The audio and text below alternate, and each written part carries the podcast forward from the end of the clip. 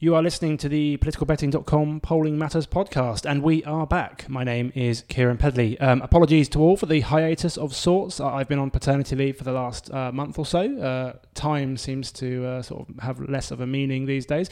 Um, so we've been watching from afar at the uh, latest uh, political developments in Westminster, and God, there's a lot to get through, isn't there? And uh, on this week's podcast, we're going to be talking about some of the numbers and looking ahead to the inevitable general election, uh, whenever that may come, uh, to try and make sense of it all. And to do that, I'm joined as ever by fellow podcaster and co host Leo Barasi. Leo, welcome. Hello, Keiran. How much sleep have you had in the last week? Uh, not very much, which I think should be revision for a general election. So, general election plus newborn baby equals uh, an interesting, uh, to use that word, dynamic for me. Um, but hey, if you can get through that, you can get through anything, can't you? But no, he's all good. Um, so we're we're very very over the moon with little Finn. Um, but yeah, looking forward to uh, cracking on with some uh, uh, election stuff now. Um, so I mean, looking looking at this last week, I don't even know where to start. I mean, what's your overall sort of take on the week? Uh, somewhere between astonishment, bafflement, and hilarity. I mean, we, I think it wasn't me who was the uh, first to point this out, but the fact that a few years ago we called a budget that involved a tax on pasties and omni shambles, I think puts a lot of things into perspectives about what we thought politics could do and what it could look like. So, yeah, I mean, it's been gripping, it's been um, astonishing, and you know, I hate to say it, but it's been quite fun. it's been fun. I mean, I, I, I mean, it's quite difficult to see the wood from the trees a little bit, isn't it? Um, some of the stuff that we've uh, we've been waiting for this kind of coming election this autumn, and now it's not clear when that's going to be. Um, Boris Johnson and Dominic Cummings sort of came in with a sort of grand strategy. Um, it seems to be unraveling at face value, but then at the same time, we'll come on to this. You know, are the fundamentals of, of a general election campaign still there for the Conservatives?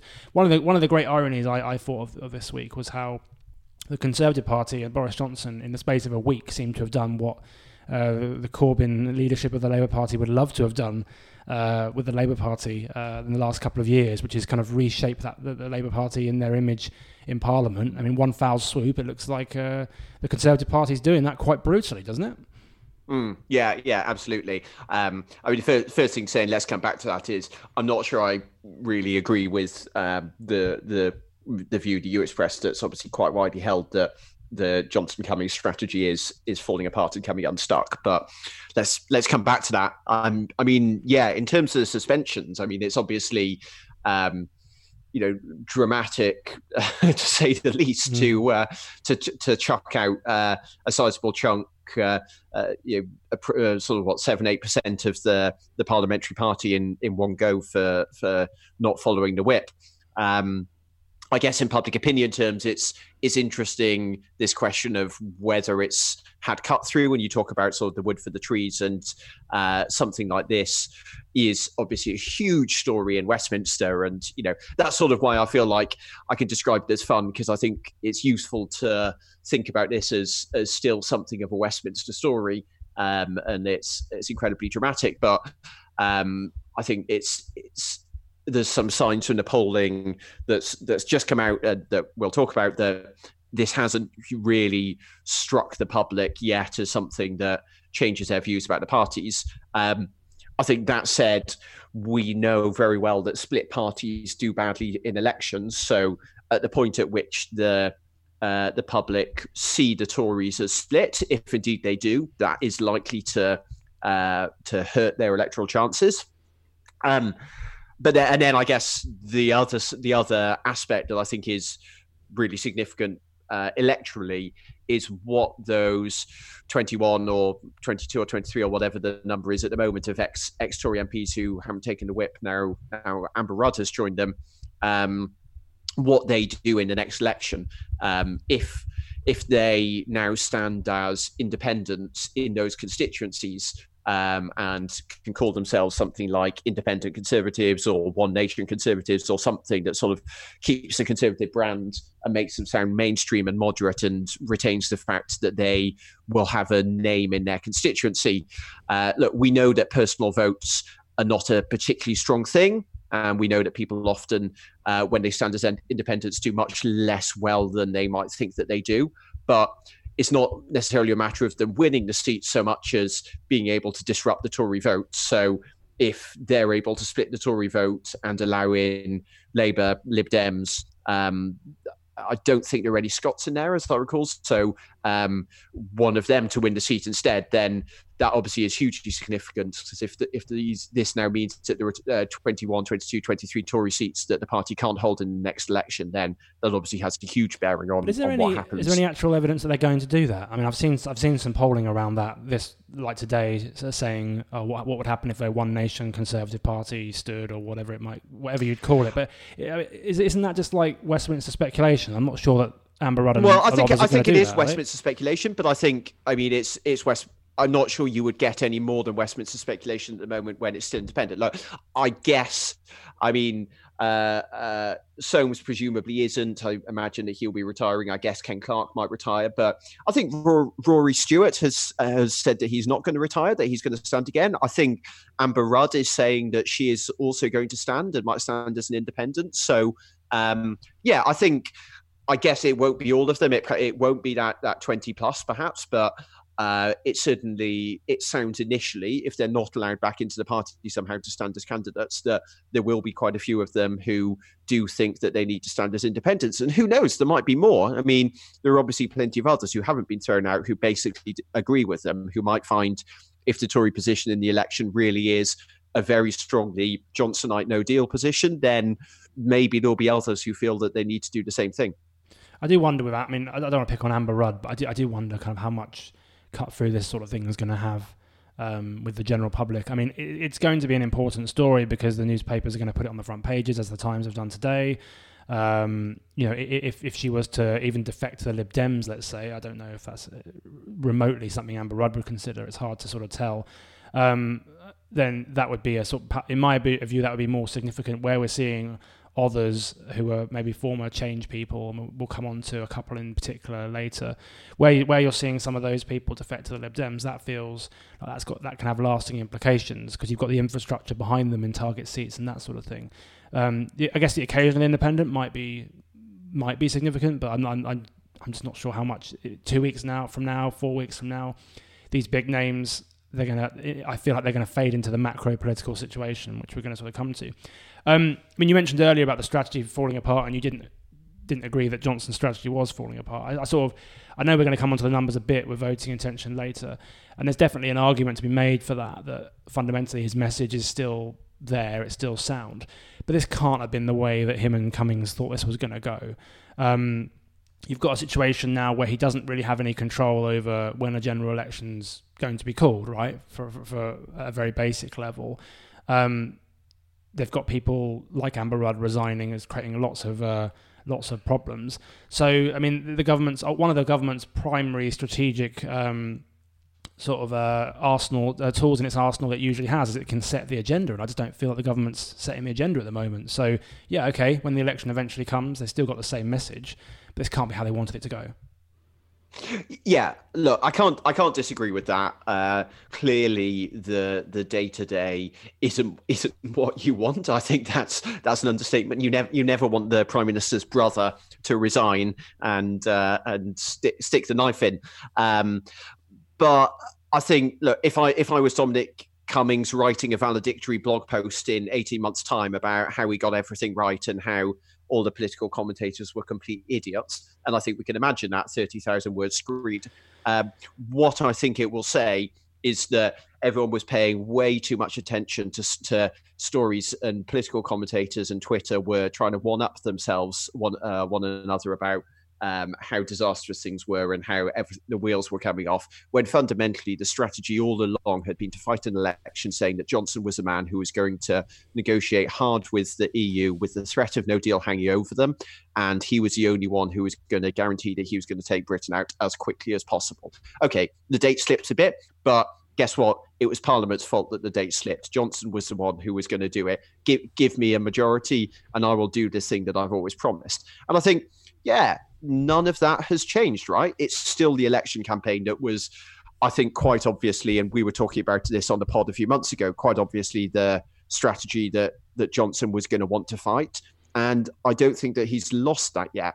I think it's possible he could if Parliament plays it smartly, but right now, yeah, the the day to day is bad for him, but the basic position that he wants to have when he goes in to fight an election, I think, is still there for him. I think the when I was looking back at the week before going on live with this pod was the, the most significant was the, the decision to suspend Parliament, which really seemed to have a galvanising effect on on opponents of Johnson's strategy within the Tory Party uh, as, as well as within the opposition parties. And if you look at public opinion, we had a snap poll out last week, which and, and it's been kind of supported by other polling, which has seen the same sort of picture, which showed that 30% thought that um, Johnson was right to suspend Parliament. Uh, or stop it sitting, I think was the language we used. And 46% thought that was wrong.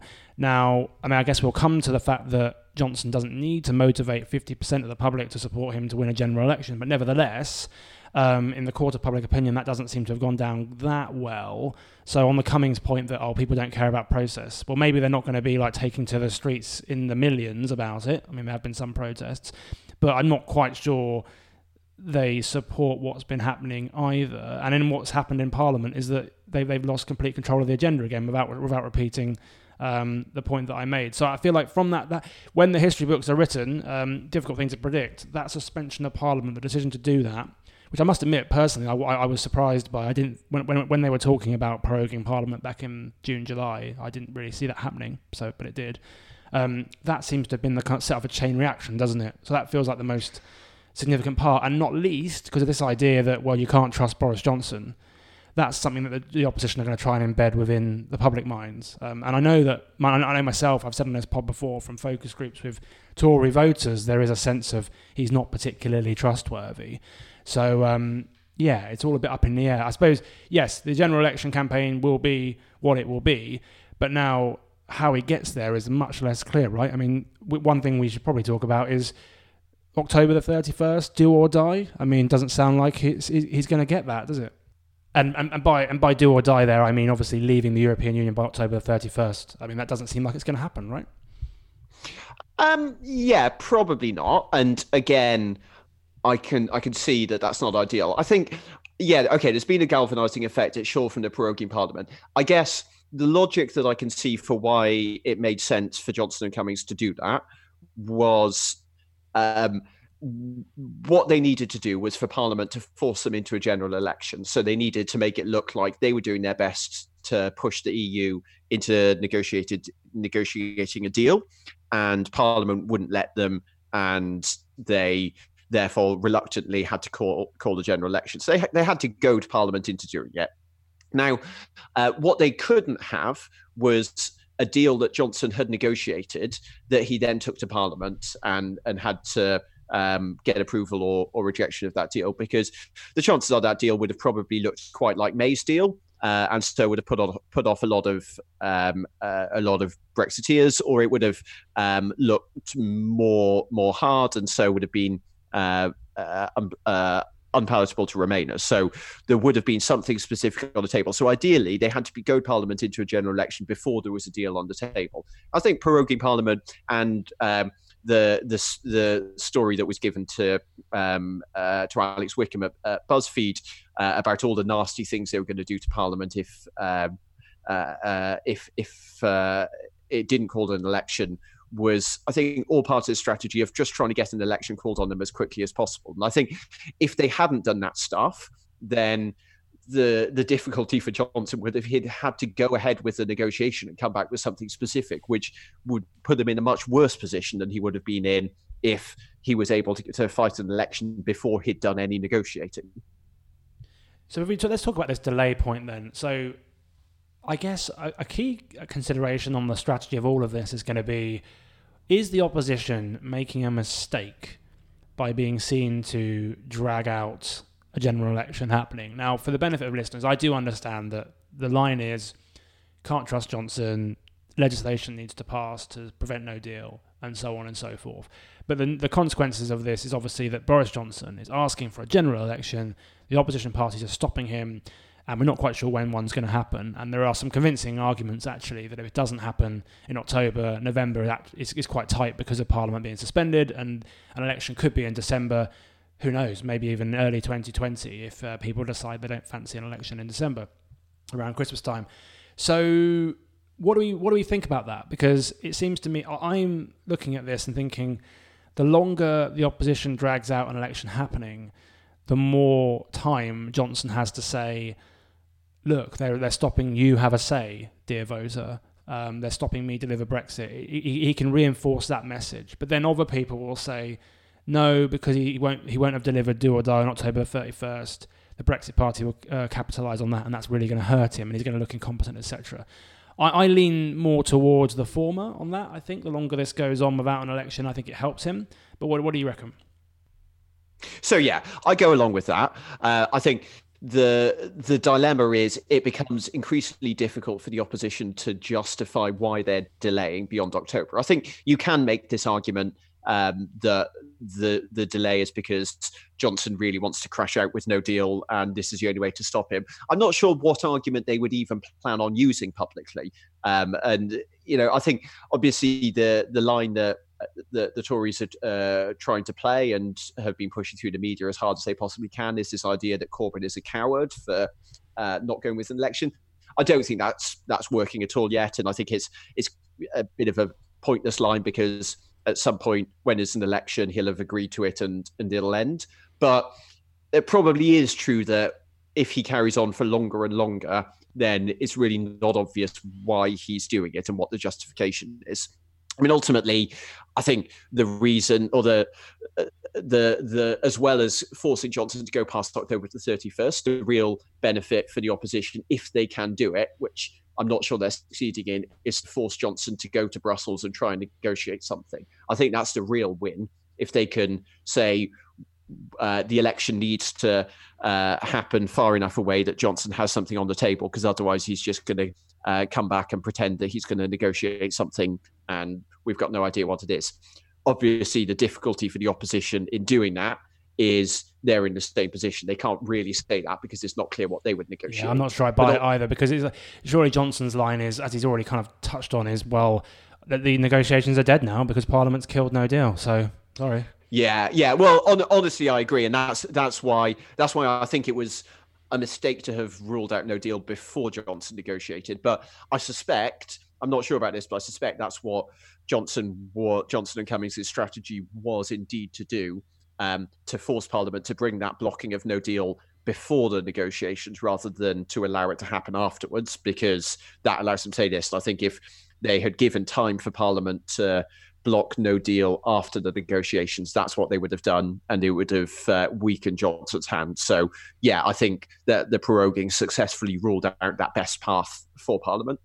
The, the Brexit Party piece, though, is going to be highly significant, isn't it? Because when I when I look at the numbers and I mean, sometimes the simplest narratives are are, are, useful and, and, and are correct. So if I was looking at some of the numbers from this weekend from voting intention polls, and the Conservative vote share was anywhere between 29. I think so. I think with Survation, I think that might not have been this weekend. I think it might have been earlier last week.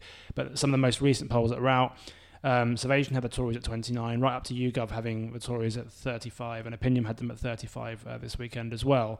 And basically the pollsters YouGov and Opinium that have the Tories at 35 had the Brexit Party at 12 and 13 respectively, whereas the polls that had the gap much narrower, for example, um, let me see, so Survation I mentioned, which had the uh, Conservatives at 29, had the Brexit Party at 17, and there's a, mm. it's not a perfect line. So, for example, Delta poll have the Tories at 31 and a Brexit Party at 13.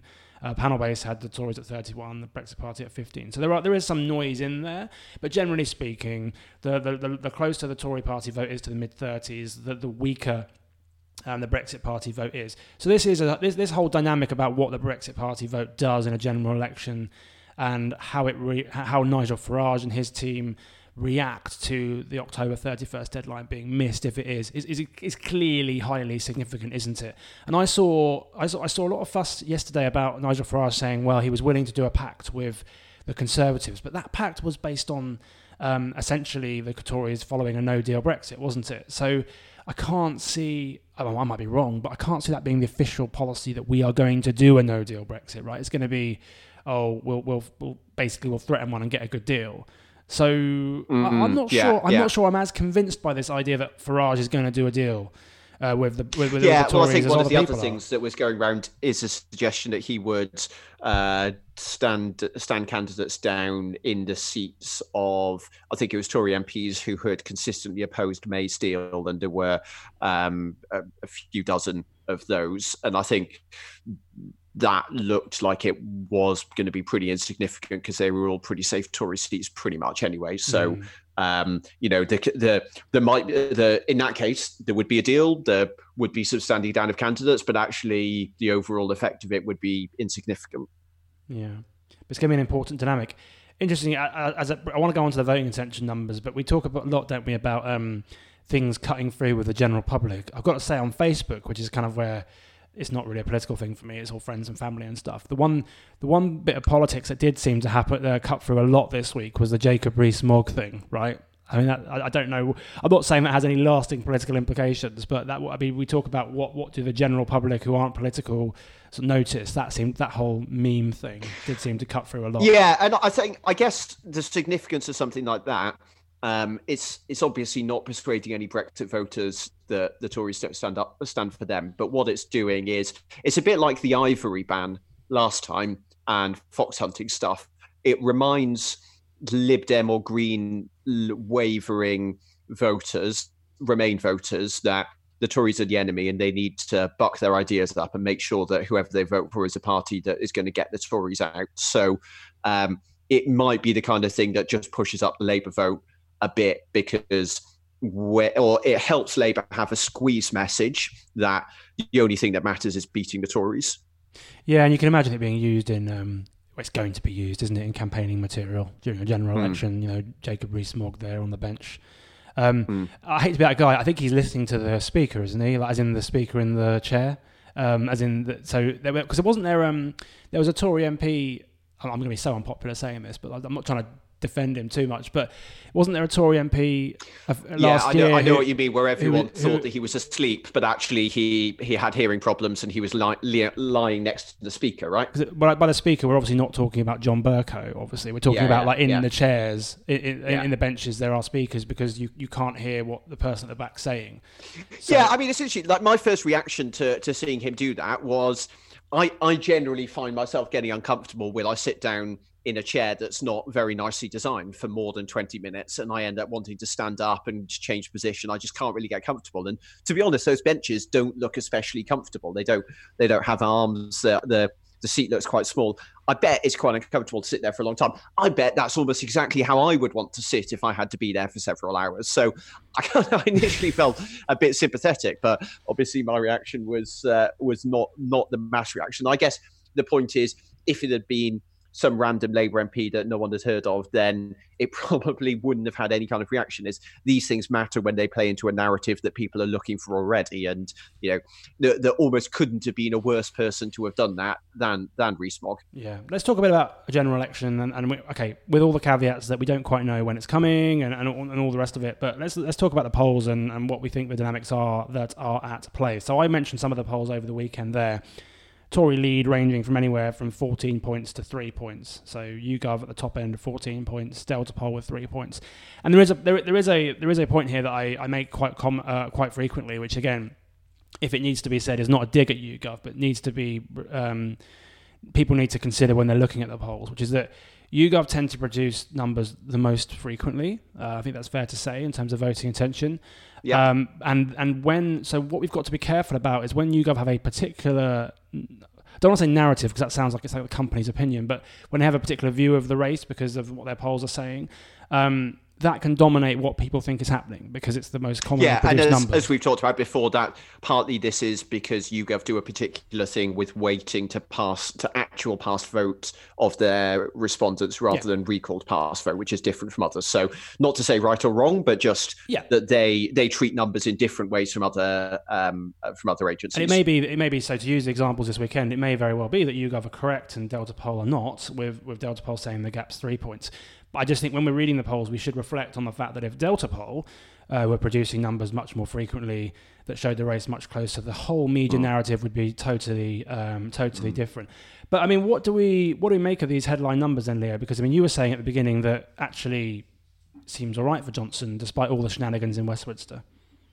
Yeah, possibly. I'm not sure I would say it, it quite like that on the basis of numbers. So essentially, they haven't moved much over the last week or two. Um, if anything, they've moved slightly in the Tories' favour, which obviously feels surprising given the political news that's going on. But really, I think what that's reflecting is that most people are not paying a huge amount of attention to politics. Probably what most people are getting is some kind of garbled sense that there's there's chaos, uh, things are complicated and messy.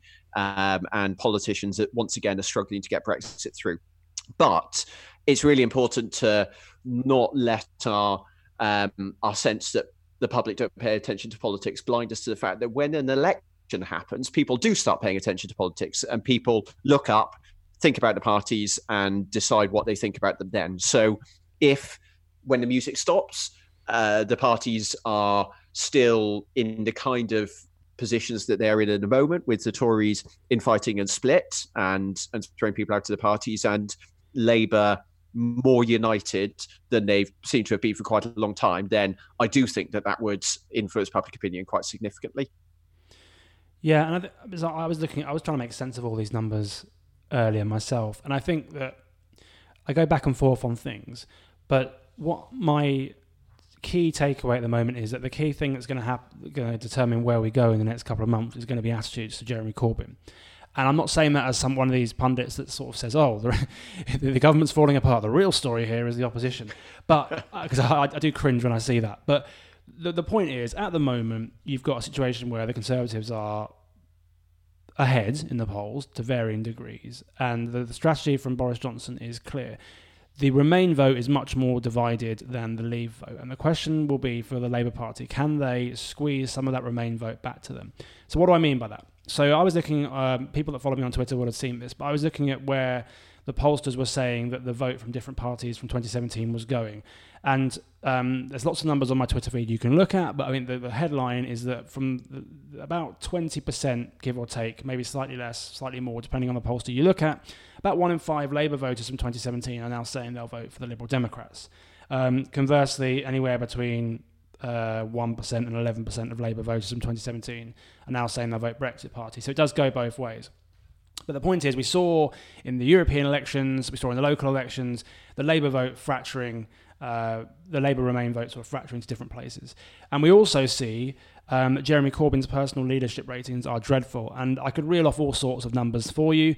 Um, we've said at Ipsos Mori a couple of months ago that his, his leader, his satisfaction ratings were the worst of any leader of the opposition uh, in our series. So that's going back to uh, Michael Foot.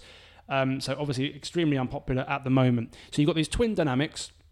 And uh, sorry, and as an aside, um, 52% chose Johnson as the most preferred prime minister versus 27% choosing Corbyn in our most recent voting intention poll back in sort of August. So you've got these two dynamics where the Remain vote is splintering. Jeremy Corbyn is unpopular. Can he turn that around? Um, in a general election campaign. He's done it once before, so you know so his supporters are perfectly entitled to say he can do it again. But that's going to be a key question. And I think one of the most striking poll findings, if I was going to have such a thing on this as poll finding of the week, um, it would be um, I think it was from Survation, was it, that said um, if you had to choose. 31% of the public would choose Jeremy Corbyn as Prime Minister, but 52%, if they had to choose, would choose a no deal Brexit that has to sort of change a bit. Now, that's not necessarily that that that that those numbers there, 31% versus 52, are not necessarily going to play out in voting intention terms. But Corbyn's going to have to really step into the fray and improve his ratings and squeeze that Remain vote if he's going to narrow the gap um, with the Tories.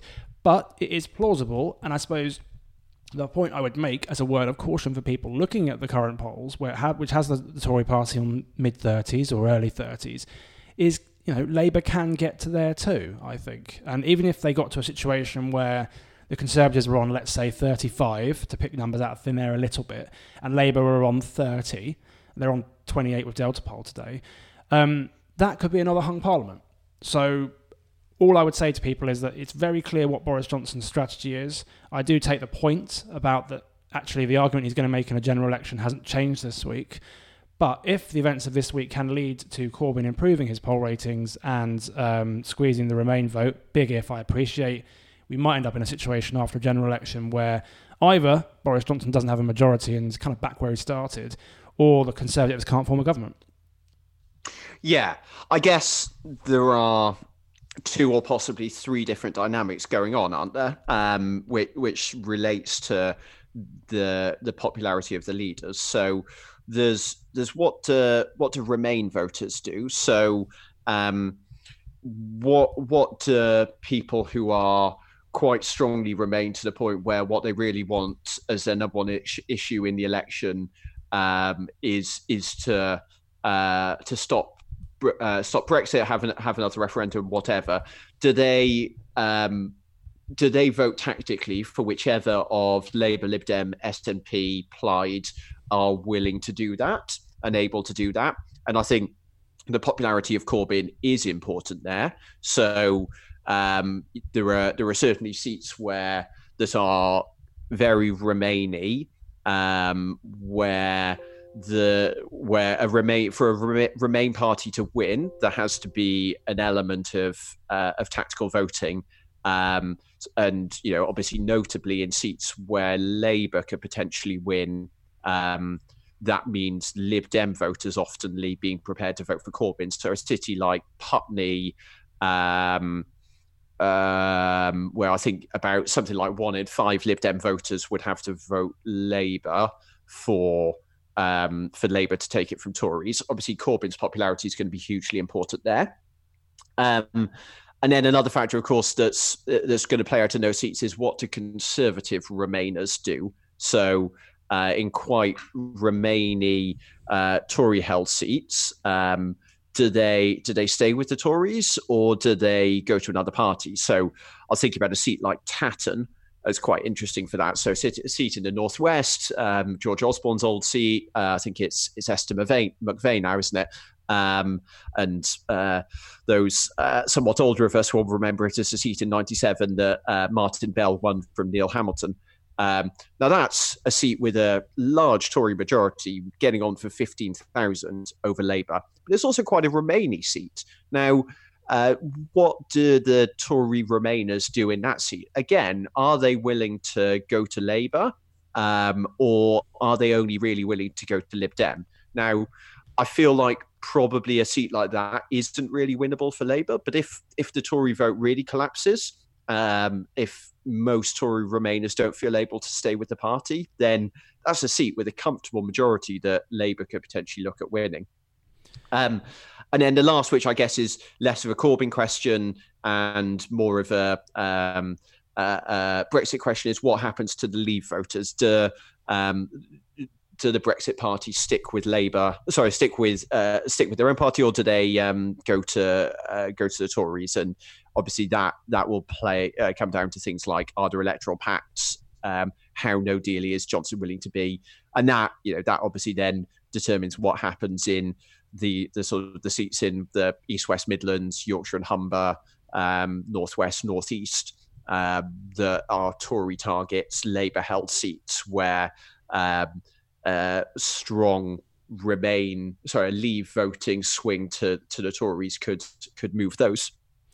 Yeah, I mean, one of the things we were talking about off air and uh, about seats it's just going to be wild, isn't it? Some of the different seats and different um, different results locally. I mean, it, we, we always talk about uniform national swing not being particularly useful. I mean, I think that's an understatement when we look at some of these numbers. And this is why, you know, I, do have, I, sort of tweeted tongue in cheek last night um, at people that were replying to me saying, you know, this will definitely happen when there's an election. Um, the Tories will do this, or Labour will do this. And I thought, well, if you, if you can lend me your crystal ball, that'd be really valuable for the next three months at work. Um, you know, I was looking at the, the, seat that I've moved to recently. I've recently moved to Enfield Southgate, um, moving out to the sticks. Joking. Um, and uh, Labour took that seat off the Tories uh, in 2017, 51%, 50, well, 52% rounding up the vote uh, of the vote versus 43% for the Tories. Uh, big, big swing uh, to Labour there.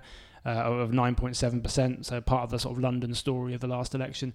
But the Lib Dems only got um, 4% of the vote. Um, so the question then becomes, well, what happens if the Lib Dems do significantly better, which you'd imagine they will?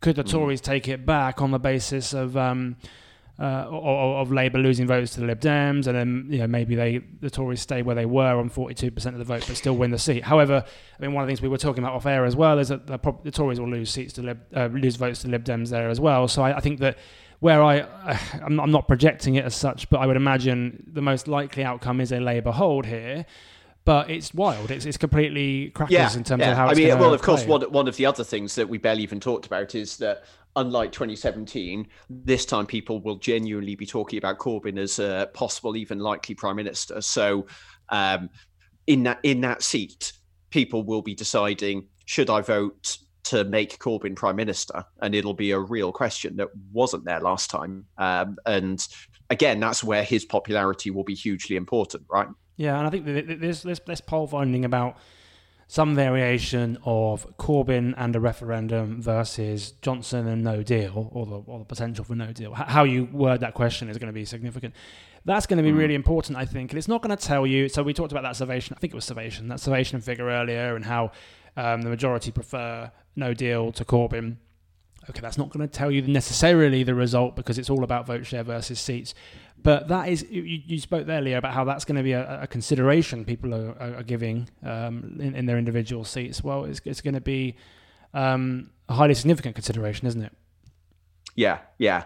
Um, and I mean, as as you say, it's just like I think we've just got to be uh, we got a bit uh, humble i think is probably the right word for this in terms of the predictability and how much we can know particularly now about about what's going to turn out. And you know you can you can come up with scenarios that are wildly different from one another and reasonably plausible. I mean i was i was looking at uh, a seat uh, Finchley and Golders Green, um, which is uh, North London. Um, it's a very Remainy seat, um, seat, seat that my brother lives in, and um, you know this is a Tory Labour close marginal. Uh, it's Tory lead or Tory held um, with a lead of um, just under 2,000, about 1,500 or so.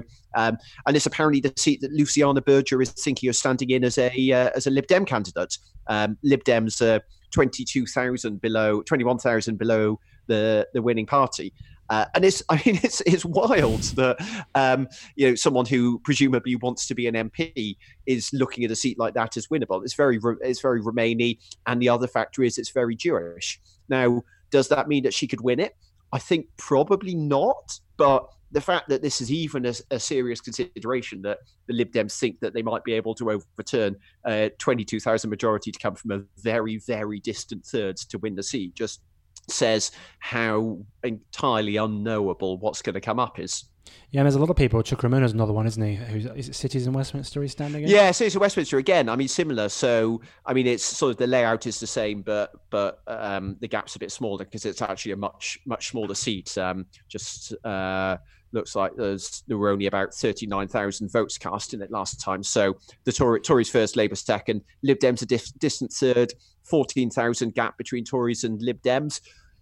Only 28% leave, though, last time, according to Chris Hanretty's stats. So 72% remain. Could the Lib Dems win it? You don't expect to see a party coming from 4,000 to beat a party on 18,000, but who knows? I mean, if that hmm. Labour vote collapses, if presumably, I mean, statistically, a lot of those Tory voters in 2017 must have been Tory Remainers. You got to bet that a lot of them would be interested by by by Chuka Umunna. Mm. But will the Labour vote really collapse and swing into line behind behind Chuka? We're, we're being a, we're being a bit liberal metropolitan twats, aren't we? Here talking about London a lot. So I mean, let's uh, let's uh, let's move further north. I mean, one of the things that really, one of the areas that really does need to, one of the countries that needs to be looked at very closely, I think, is Scotland. It seems, mm. I mean, there was a poll, I think it was YouGov, which um, uh, included some seat projections off the back of it, which suggested that the Conservatives would, um, obviously Ruth Davidson has resigned, so that's, a, that's highly significant um, north of the border. Uh, there were, I think it, I think it projected three Conservative holds held seats rather than eleven. Um, there's a real mm, possibility that Tories lose every seat. Um, yeah. So yeah. I'm not sure there's actually been any polling in Scotland since since Davidson went, has there? But you've got to assume she was a major factor in propping up their numbers. I think the combination of that, of um, the the strong um, leave move of the of the the Tories, I think you know it's got to. It seems very likely. I mean, there's you know just looking at the amongst the most Remainy uh, seats in in the whole of the UK that are the most easily winnable 15 Remain seats. Uh, six of them are in Scotland. Um, you've got to think that, I mean, the Tories are surely going to lose all of those quite easily, and then probably the rest. So you're already starting from a from a major swing of um, from the leave block to the remain block just with that alone and you know that's really ramping up the challenge of how many seats the Tories then have to win. Yeah, I mean, I'll give you the final word, but I think that to summarise what we what we've sort of learned in the last week or so, and what we've talked about on this podcast, I think, you know, what dynamics are we looking at? Well, I think I, I would because people keep asking this, uh, both in sort of DMs and, and on, on Twitter. I think that look, first of all, a good place to start is always the macro sort of message, the macro situation, which is okay what does what does the headline national voting intention figures say in, in the UK, but also in Scotland as well, and particularly, and Wales too when it comes out. I mean, Roger Scully has a series there with YouGov as well, which is worth watching. Um, there are some sort of leave uh, areas there, um, which can which can have a significant impact on the Labour vote. Um, but yeah, we, yeah, we want to see is is this Conservative vote holding up at around the thirty five percent mark, or is there or, or, are there signs that it's deflating a little bit um, and, and, leaking as a result of what's going on uh, in Westminster at the moment? Can and can Labour and, and, Corbyn, you know, improve? And so there's that macro sort of situation. I think related to that, I would be watching Corbyn's poll ratings. Are there any signs that they improve? Um, I'm not expecting to see big movements before a general election campaign itself, um, but it is worth it is worth watching. Um, and yeah, yeah. Beyond that, you just like I say, I think humble's the right word. You have to think about what are going to be the local um, seat projections. So on the one hand, there are all sorts of different conflicting dynamics. Scotland's an important one. Um, what the Lib Dems do in specific areas is important too.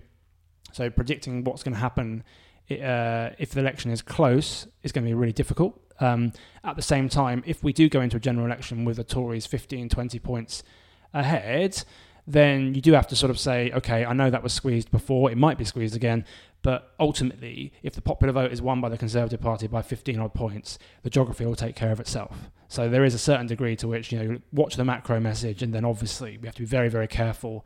Uh, if, any, if the poll lead for the Tories is around five points or so, or you know five to ten points, what happens locally is going to be really important. If it narrows anything more than that, then I think the Tories are going to be in real trouble. But um, look, final word to you, Leo, because we need to wrap this up. I think. Yeah, I think the only the only thing that I would add to that is, uh, in terms of stuff to watch now, is um, the the Tories will be trying to position themselves very very clearly that Johnson is trying to negotiate the best deal for a swift exit from the EU, and the opposition will need to paint that as all he's trying to do is crash out of the EU without without a deal, which would lead to disastrous consequences. They need to successfully puncture the idea that Johnson is going to lead to a negotiation. I think if they can do that, then Johnson will be able to unite the hard Brexiteers, but there's a pretty low ceiling on that. And if that's the case, then I think the the Tories would be in enormous difficulties. But if you can fight an election on on the terms, I am the only one who's going to take Britain out of the EU, and I'm going to negotiate a great deal, but we don't need to talk about what the details are. Then, I, then his position is strong. Yes, so there we there we have it, folks. A bit of a longer podcast than usual, but we have been away for a little while, and certainly lots going on. Um, as ever, um, if you like what you hear, please do share us on social media. Give us a positive rating on iTunes or other podcast apps, or help share the spread the word about the podcast and help uh, grow our audience, which we very much appreciate. But for now, stay tuned for more episodes in the coming weeks.